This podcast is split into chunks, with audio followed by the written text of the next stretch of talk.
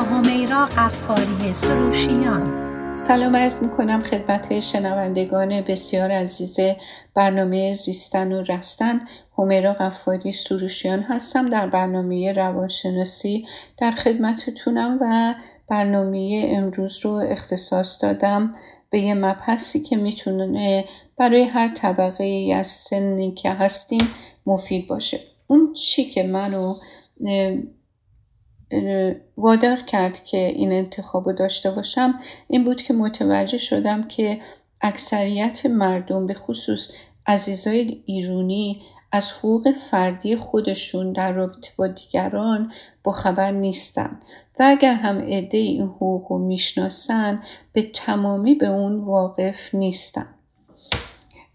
مسئله فرهنگ می‌دونیم که در فرمگیری اعمال احساس برخوردهای ما و روشهای زندگیمون و ارتباطاتمون با دنیای بیرون و افراد نزدیک زندگیمون نقش بسیار مهمی رو ایفا می‌کنه.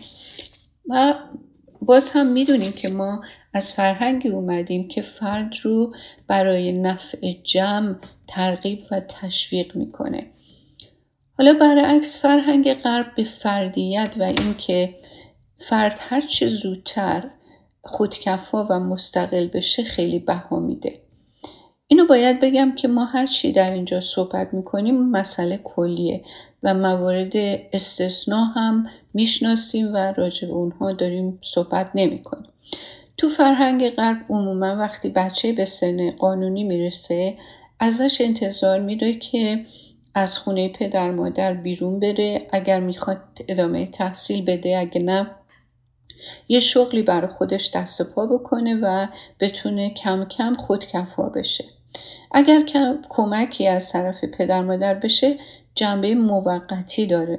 مثلا اگه پولی احتیاج داره که ماشین بخره اینو به صورت قرض پدر مادر بهش میدن بعدم کار می‌کنه پس میده. البته منظوری نیست که اونها بچه هاشون رو کمتر از ما دوست دارن.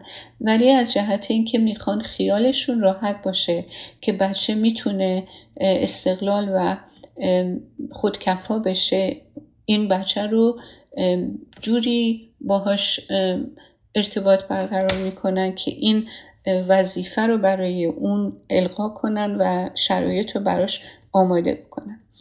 در نتیجه بچه هم کم کم به برنامه شخصی خودش ارجعیت میده بعد به عنوان یه فرد مستقل از پدر مادر زندگی خودش رو شکل و فرم میده.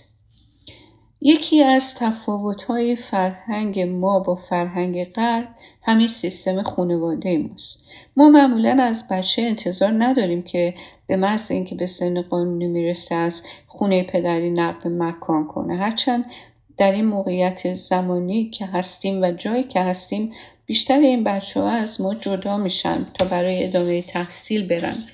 ولی ما در واقع کماکان احساس می‌کنیم که این مسئولیت نگهداری و تأمین اونها به گردن ماست. در طول دوره تحصیل هم به همه نیازاشون نگاه می‌کنیم سوال می‌کنیم خودمون رو درگیر می‌کنیم به زندگی تحصیلیشون به زندگی کاری و عاطفیشون و دیرتر حاضر میشیم به اونها به عنوان یک فرد مستقل نگاه کنیم.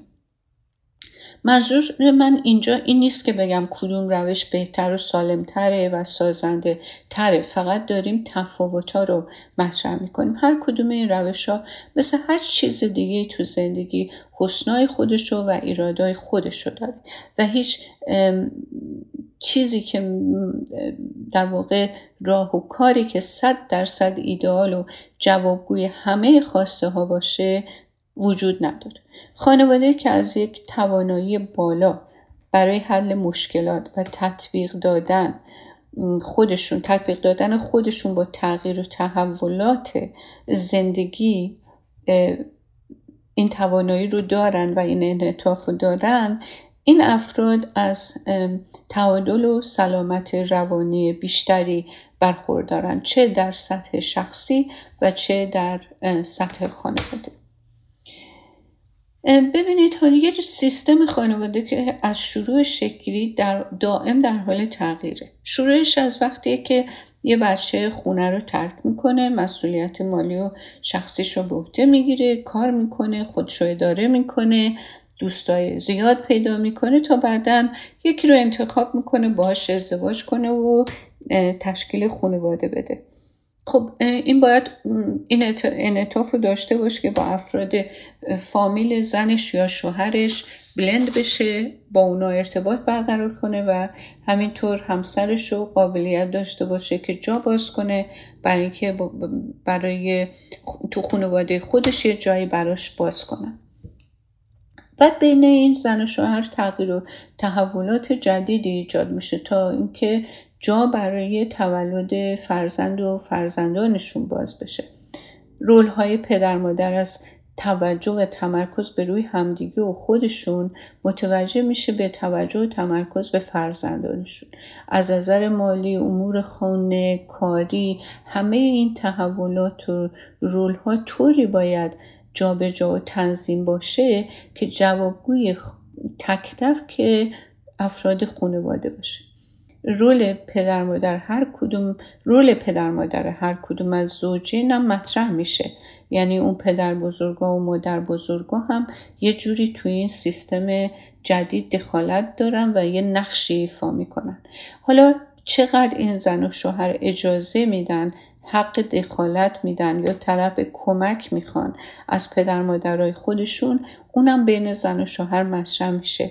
آیا زن و شوهر هر دو توافق بر سر این نقش هایی که پدر مادرهای خودشون دارن در زندگی خون خانوادگیشون یا بچه هاشون آیا با هم توافق دارن یا نه؟ یا اینکه اگه ندارن دچار تضاد و مشکل میشن. خب حالا این مرحله رو میگذرونیم.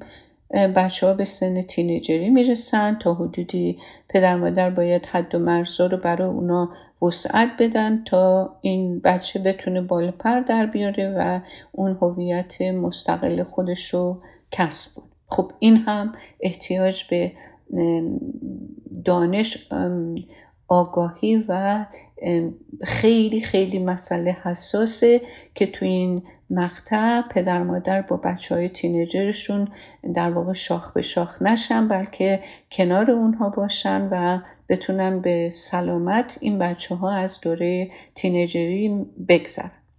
بعد حالا برمیگردیم به پدر مادرهای خودشون که این پدر مادرهایی که به عنوان کمک گفتیم در بالا می اومدن و دخالت داشتن و اینا الان خودشون پیرتر و فرسوده تر و ناتوانتر شدن.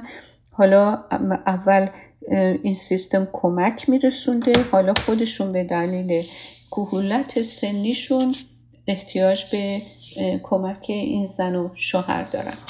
این هم یه تطبیق بزرگه که باید به جای خودش انعطاف خوبی آدم داشته باشه تا بتونه از پسش بر بیاد.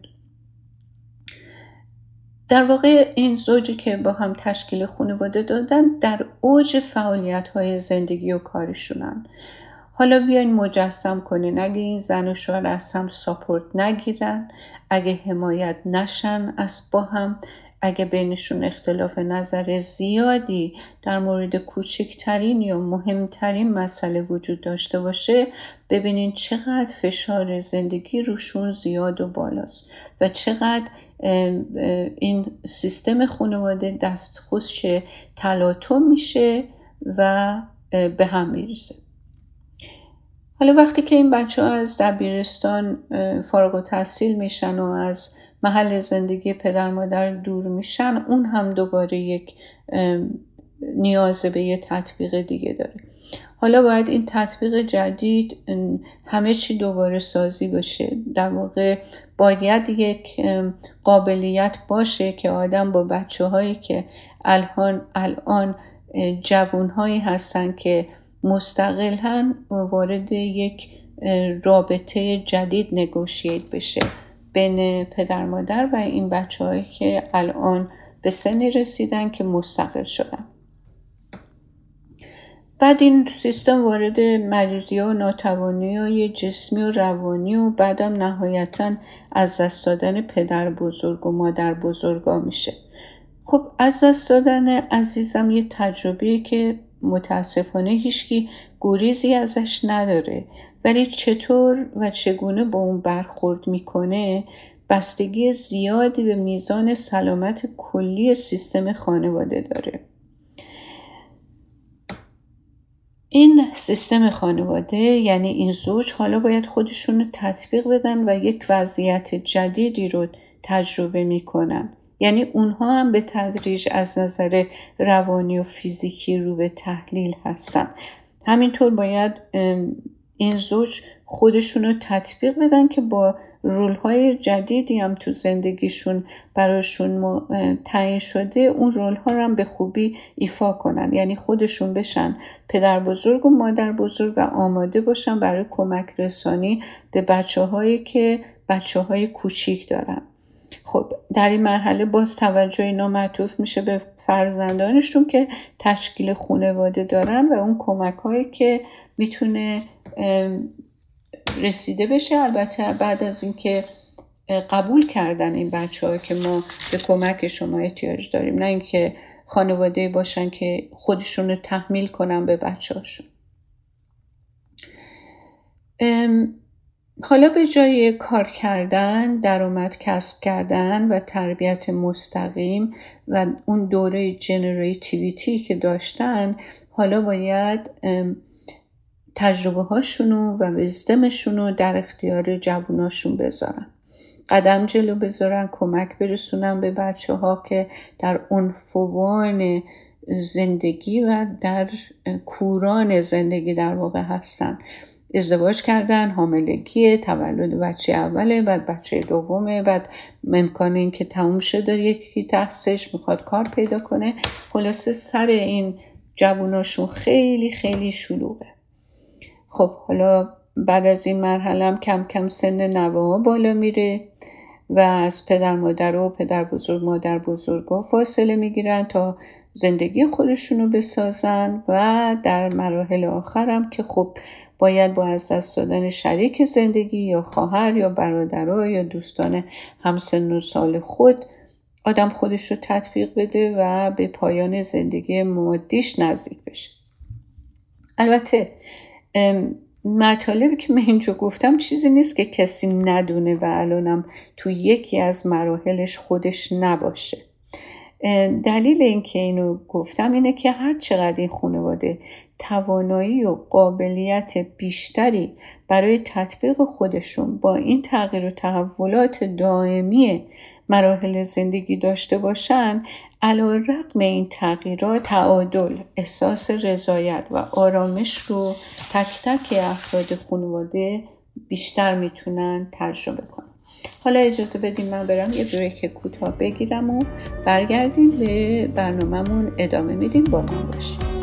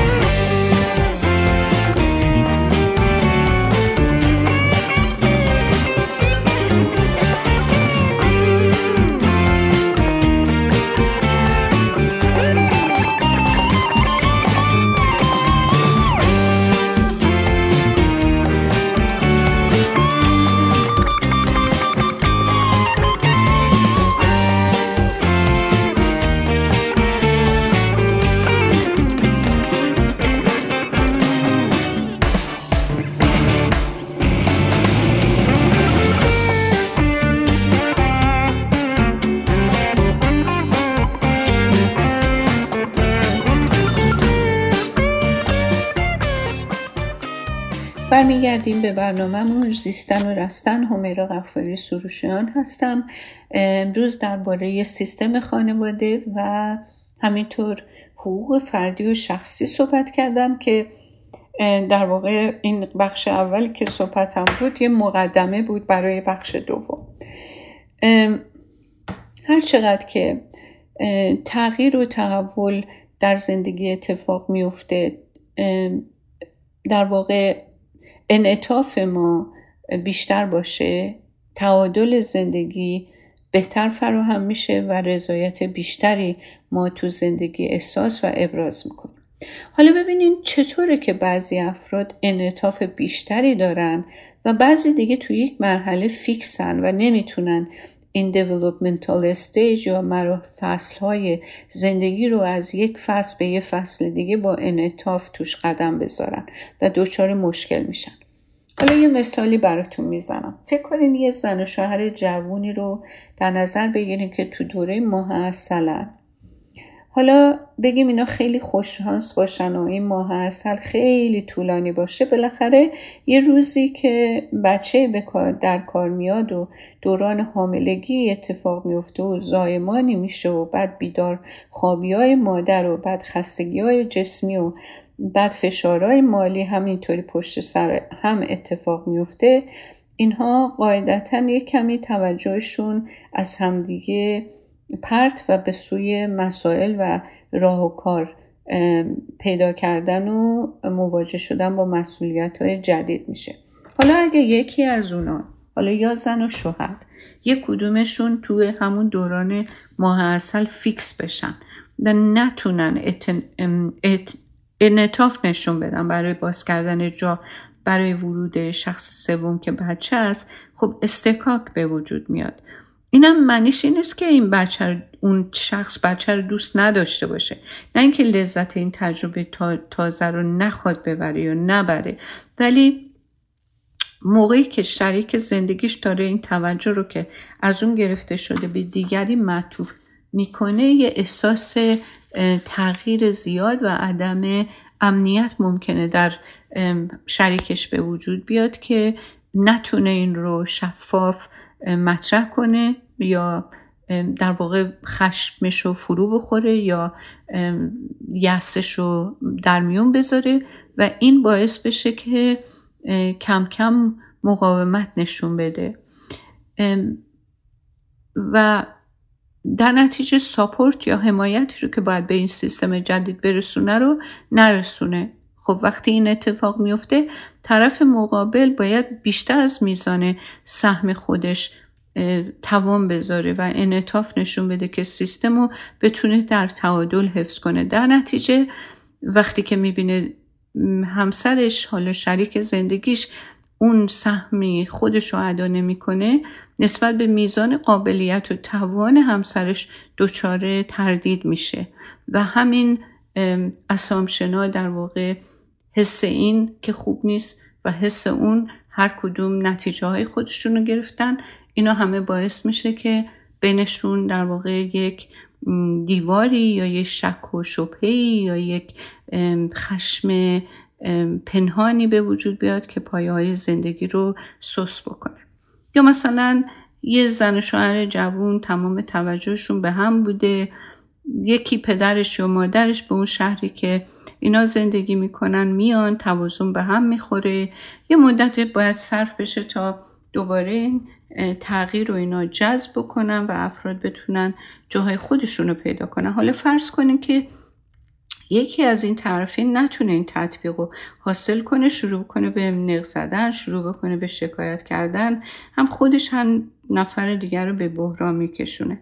یا اینکه یه مردی که ساعتهای خیلی زیادی تو بیرون از خونه کار می‌کنه و شکایت خانومش اینه که چرا مثل سابق تو منزل وقت نمیگذرونه؟ خب اگر از آقا بپرسی میگه که خب من برای تامین زندگی خانوادم برای اینکه بتونم بیشتر بهشون برسم امکانات بیشتری در اختیارشون بذارم این کارو می‌کنم و خانوم هم اصلا این ارجعیتش نیست. حالا من تو این دو مورد صحبت کردم که خودتون بدونین چقدر تو زندگی اتفاق هست که احتیاج به تطبیق و انعطاف داره. به زندگی خودتون و به زندگی دیگران نگاه کنین. هزاران مثال شبیه اینو می‌تونین پیدا کنین. نهایتا باید بگم هر جا چیزی از اعتدال و روال عادی خارج میشه دیسفانکشنال یا بیماره که باید بهش کمک شه که به حالت تعادل برگرده. اگرم که تعادل بر نگرده خب می‌تونه بنیاد زندگی رو خراب کنه. در واقع پی خانواده در مراحل اول زندگی باید محکم ریخته شه و الان نمی‌تونه از پس این همه تغییر و تحول دارم که در تک تک افراد و بعد در سیستم اتفاق میفته از پس اینا بر بیاد. حالا نه تنها اون بعد محیط اجتماعی هم هست شرایط اقتصادی هم هست شرایط سیاسی هم هست. واقعا یه خانواده که بخوان در تعادل زندگی می‌کنن باید با علم به این که این تغییرات رو باید درش انعطاف داشته باشن شروع کنن یا اگر از پس این اعتدال و این انعطاف بر نمیان نباید قدم بذارن تو زندگی. حالا همه اینایی که من گفتم حالا همش چه رفتی داره با به شناخت حقوق فردی؟ چه کسی با چه خصوصیاتی قادر این پایه ها رو محکم بنا کنه؟ اون کسی که از حقوق فردی خودش واقفه و آگاهه. ببینید شایع ترین علت طلاق اینه نداشتن بلوغ کامل که شامل بلوغ عاطفی، بلوغ احساسی، بلوغ عقلانیه. در یکی از این زوجین یا هر دو تا زوج. ببینیم وقتی کسی فاقد بلوغ لازم باشه در مواجه شدن با تغییرات زندگی اینها رو مشکلات زندگی می‌دونه نه تغییرات زندگی. نمی‌دونه این تغییرات غیر قابل اجتنابن. فکر می‌کنه اینا به دلیل همسرش. اگر این همسر چیز دیگه ای بود این آدم انقدر مجبور نبود خودش رو با این مشکلات زندگی روبرو بکنه. و داشتن بلوغ کامل احساسی عاطفی و عقلانی مستلزم اینه که ما مسئولیت احساس و اعمال و افکار خودمون رو به عهده بگیریم اولا و بعد حقوق فردی خودمون و دیگران رو بشناسیم. دوما. حالا این حقوق شخصی و فردی اینا چی هن؟ ببینین حقوق قانونی رو نمیگم ها. اونهایی که خیلی چیزهای دیفان شده و مشخصی هستن که قانون برای افراد جامعه تعیین کرده و تخطی از اون هم می‌تونه عواقب بدی داشته باشه. من راجع به حقوق شخصی و فردی صحبت می‌کنم. جالبه که من خیلی ها رو دیدم که اصلا نمی‌دونن که این حقوق چی هست این حقوق فردی چی ها هستن. حالا من می‌خوام این حقوق فردی رو براتون بشمرم اگه دوست دارین می‌تونین یادداشت کنین. و توی فرصت دیگه بهش برگردین یکی اونا اینه که من حق دارم چیزی را که احتیاج دارم به زبون بیارم من حق دارم به خواهش ها و تقاضاهایی که قادر به برآورد کردنشون نیستم جواب نبدم. من حق ابراز احساساتم و چه مثبت و چه منفی دارم. البته اینجا اشتباه نشه. اگه شما مثلا بریم به خانمتون بگین عزیزم من خیلی تو رو دوست دارم ولی از اولش بیشتر عاشق خواهرت بودم. خب فکر نکنین آب از آب تکون نمی‌خوره. ابراز احساسات منفی جایز هست ولی باید به صورتی مطرح بشه که واقع بینانه بشه موجب اهانت یا تجاوز به حقوق شخصی دیگری نباشه. که اون رو هم حالا بعدا درش اشاره خواهیم کرد. بعد اینکه من حق دارم نظرم رو نسبت به دیگری یا به چیزی عوض کنم. مثلا من با یک کسی معاشرت می‌کنم برای ازدواج. بعد از مدتی می‌بینم که به دلیل شناختی که پیدا کردم از این ازدواج منصرف شد میشم. خب این تغییر عقیده حق منه. من حق دارم با کسی باشم که مهربون باشه نه مهر طلب. ببینید چون مهر طلب در طلب مهر محبت می‌کنه و اگر شما جوابگو نباشی بدجوری دشمنت میشه. خب من حق دارم از دیگران انتظار راستگویی داشته باشم. من حق دارم ببخشید با کسی که دوست دارم اختلاف نظر داشته باشم و این اختلاف نظر رو از دیگری هم باید بپذیرم. یعنی we agree to disagree. من حق دارم خودم باشم. من حق دارم ترس داشته باشم و بتونم ترسم رو به هر چیزی که هست ابراز کنم. من حق دارم بگم که نمی‌دونم وقتی چیزی رو نمی‌دونم. من حق دارم برای رشد فردی و سلامت خودم وقت و کوشش بذارم. مثلا اگه می‌تونم به تحصیلم ادامه بدم ورزش کنم بخوابم بخورم بدون اینکه مجبور باشم بهانه برای این سلف کیر یا رسیدگی به خودم ارائه بدم یا بتراشم یا شرمنده باشم یا احساس گناه کنم. من حق دارم وقتی برای خودم داشته باشم. وقت شخصی برای خودم داشته باشم.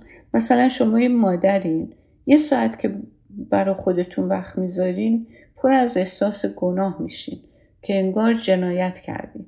در حالی که این حق شماست و این دقیقا چیزیه که به نفع بچه شماست. من حق دارم خوشحال باشم و از زندگیم لذت ببرم. من حق دارم تو رابطه باشم که ابیوسیف نباشه. رابطه ابیوزی به رابطه میگن که فرد از نظر عاطفی روانی یا فیزیکی مورد ضرب و در واقع اهانت قرار بگیره. مثلا یه شوهری دائم زنش رو تحقیر کنه به خانواده زنش اهانت کنه بیارزو و ناقابل خطابش کنه. مواردی هم هست که کار به کتک زدن می‌کشه البته تحقیقات نشون داده که معمولا کار از تجاوز و اهانت لفظی شروع میشه و اگه کاری دربارش نشه در 90 درصد موارد به فیزیکال ابیوز می انجامه. من به خودم حق میدم اشتباه کنم و مجبورم نیستم پرفکت و کامل باشم چون می‌دونم چیزی به اسم پرفکت یا بینقص وجود نداره. همه چی تو این دنیا نسبیه. من حق دارم ارزش ها و معیارهای شخصی خودم رو دنبال کنم و هیچ کس نمی‌تونه منو وادار کنه برای راضی کردن دیگری دست به کاری که بهش عقیده ندارم و با معیارهای من مقایرت دارن بزنم. مثلا زن من از من بخواد رشوه بگیرم که ماشین نو بخرم. و یا شوهر به زنش اهانت کنه. چرا؟ تو این 20 دلاری که فروشنده اشتباهی به جای 5 دلاری بهش داد بهش پس دادی. خب این داره در واقع تحمیل می‌کنه چیزهایی رو که بی ارزشی های خودش رو و یکی رو انتظار داره که اون ارزش ها و میارهای خودش رو زیر پا بذاره که این غلطه و ما باید حامی ارزش های شخصی خودمون در روابط باشیم. من حق دارم به هر چیزی که براش آمادگی ندارم جواب نبدم. مثلا توی یه رابطه زناشویی رابطه جنسی حقی نیست که یکی به گردن دیگری داره. ازدواج به طرفین این پریویلیج و این اجازه رو داده که این ارتباط رو با هم در رضایت و میل خاطر داشته باشن. حالا اگر یه مردی در نهایت بی احترامی با زنش با خشونت هر جور رفتاری دلش می‌خواد می‌کنه و انتظار داره که در بستر زن جوابگو باشه این دچار توهمه و این ابیوزه و رفتارش در واقع توهینآمیزه. این زن اجازه داره وقتی آمادگی نداره جواب نبده این البته فقط یه مثاله. خیلی چیزا هست که اگر یکی آمادگی نداره باید جواب نبده ولی من توی چارچوب زناشویی تنها چیزی که همین الان به فکرم رسید این بودش که باید از نظر روحی روانی رابطه رابطه باشه که هویت حرمت یکدیگر رو ارج بذارن احترام بذارن و بعد به قول معروف چاشنی و زیبایی این رابطه با رابطه جنسی بهتر و کاملتر بشه. بعد من حق دارم که اون چی رو که در زندگی برای, هم برای من ارجعیت داره انتخاب کنم. ببینید این موضوع قبل از ازدواج خیلی مهمه که این ارجعیت ها شناخته بشن. چون ارجعیت های من نباید به طرفم تحمیل بشه. اگر ارجعیت های من با ارجعیت های طرفم که شریک زندگی می‌خوام انتخاب کنم منافات داشته باشه این ازدواج غلطه و دچار مشکل میشه. مثلا اگر ارجعیت برای من اینه که تا رسیدم به سن خاصی بیشترین وقتم رو به کار کردن و پول در آوردن معطوف کنم اون زوجی رو که می‌خوام انتخاب کنم نباید ترجیح بده که من حداقل زمان رو صرف کار بکنم و بیشترین زمان رو به اون اختصاص بدم. اگر که یه همچین داینامیکی هست بهتر این دوتا آدم به راه های خودشون برن چون اهدافشون اصلا به هم نمی‌خوره. بعد من حق دارم دوستایی خوب تو زندگی پیدا کنم و با اونها وقت بگذرونم. من حق دارم عوض شم یاد بگیرم و رشد شخصی داشته باشم. من حق دارم به که انتظار داشته باشم با هم با احترام رفتار بشه. ببینید کسی که حرمتش ضایع میشه از طرف کسی دیگه هر چقدر هم که این رابطه بین این دوتا ضروری باشه. تمام موارد دیگهش که بعید می‌دونم ولی بیاین بگین حالا برای فقط توضیح مسئله اگر کسی حرمتش ضایع بشه هر چقدر که تعمین باشه از نظرهای دیگه توی رابطه هیچ وقت نمی‌تونه به تمامی احساس خوشحالی بکنه. کسی که حرمتش ضایع میشه در واقع احساس امنیت نداره تو رابطه و احساس نمی‌کنه که برای طرفش مطرحه و ساپورت هم نمیشه. پس اگر کسی احترامش ضایع بشه حق داره که جلوی این بی احترامی وایسه و این رابطه رو ترک کنه یا اینکه کاری بکنه که این تغییر در واقع اتفاق بیفته که این حرمت رعایت بشه. من حق دارم خوشحال باشم. خب ببینید من همه اینایی که به نظرم می‌رسید و آیتمایز کردم خوندم. بعد از همه این حقوقی که متذکر شدم باید یه چیزی که خیلی خیلی مهمه در واقع هایلایت تمام این صحبت هست اینه که این یه خیابونه یه طرفه نیست یه خیابون دو طرف است. یعنی وقتی شما به این حقوق شخصی خودت واقف هستی معنیش اینه که دیگران هم همین حقوق رو واجد هستن. در نتیجه اون چرا که برای خودت می‌خوای برای طرفت هم باید بخوای. حالا ببینین اگه این حقوق از طرف هر دو نفری که وارد زندگی میشن رایت بشه آیا پایه های محکمی برای ازدواج نیست؟ حتما که اینطوره. حتما پایه های قوی و محکمی برای این ازدواج هست.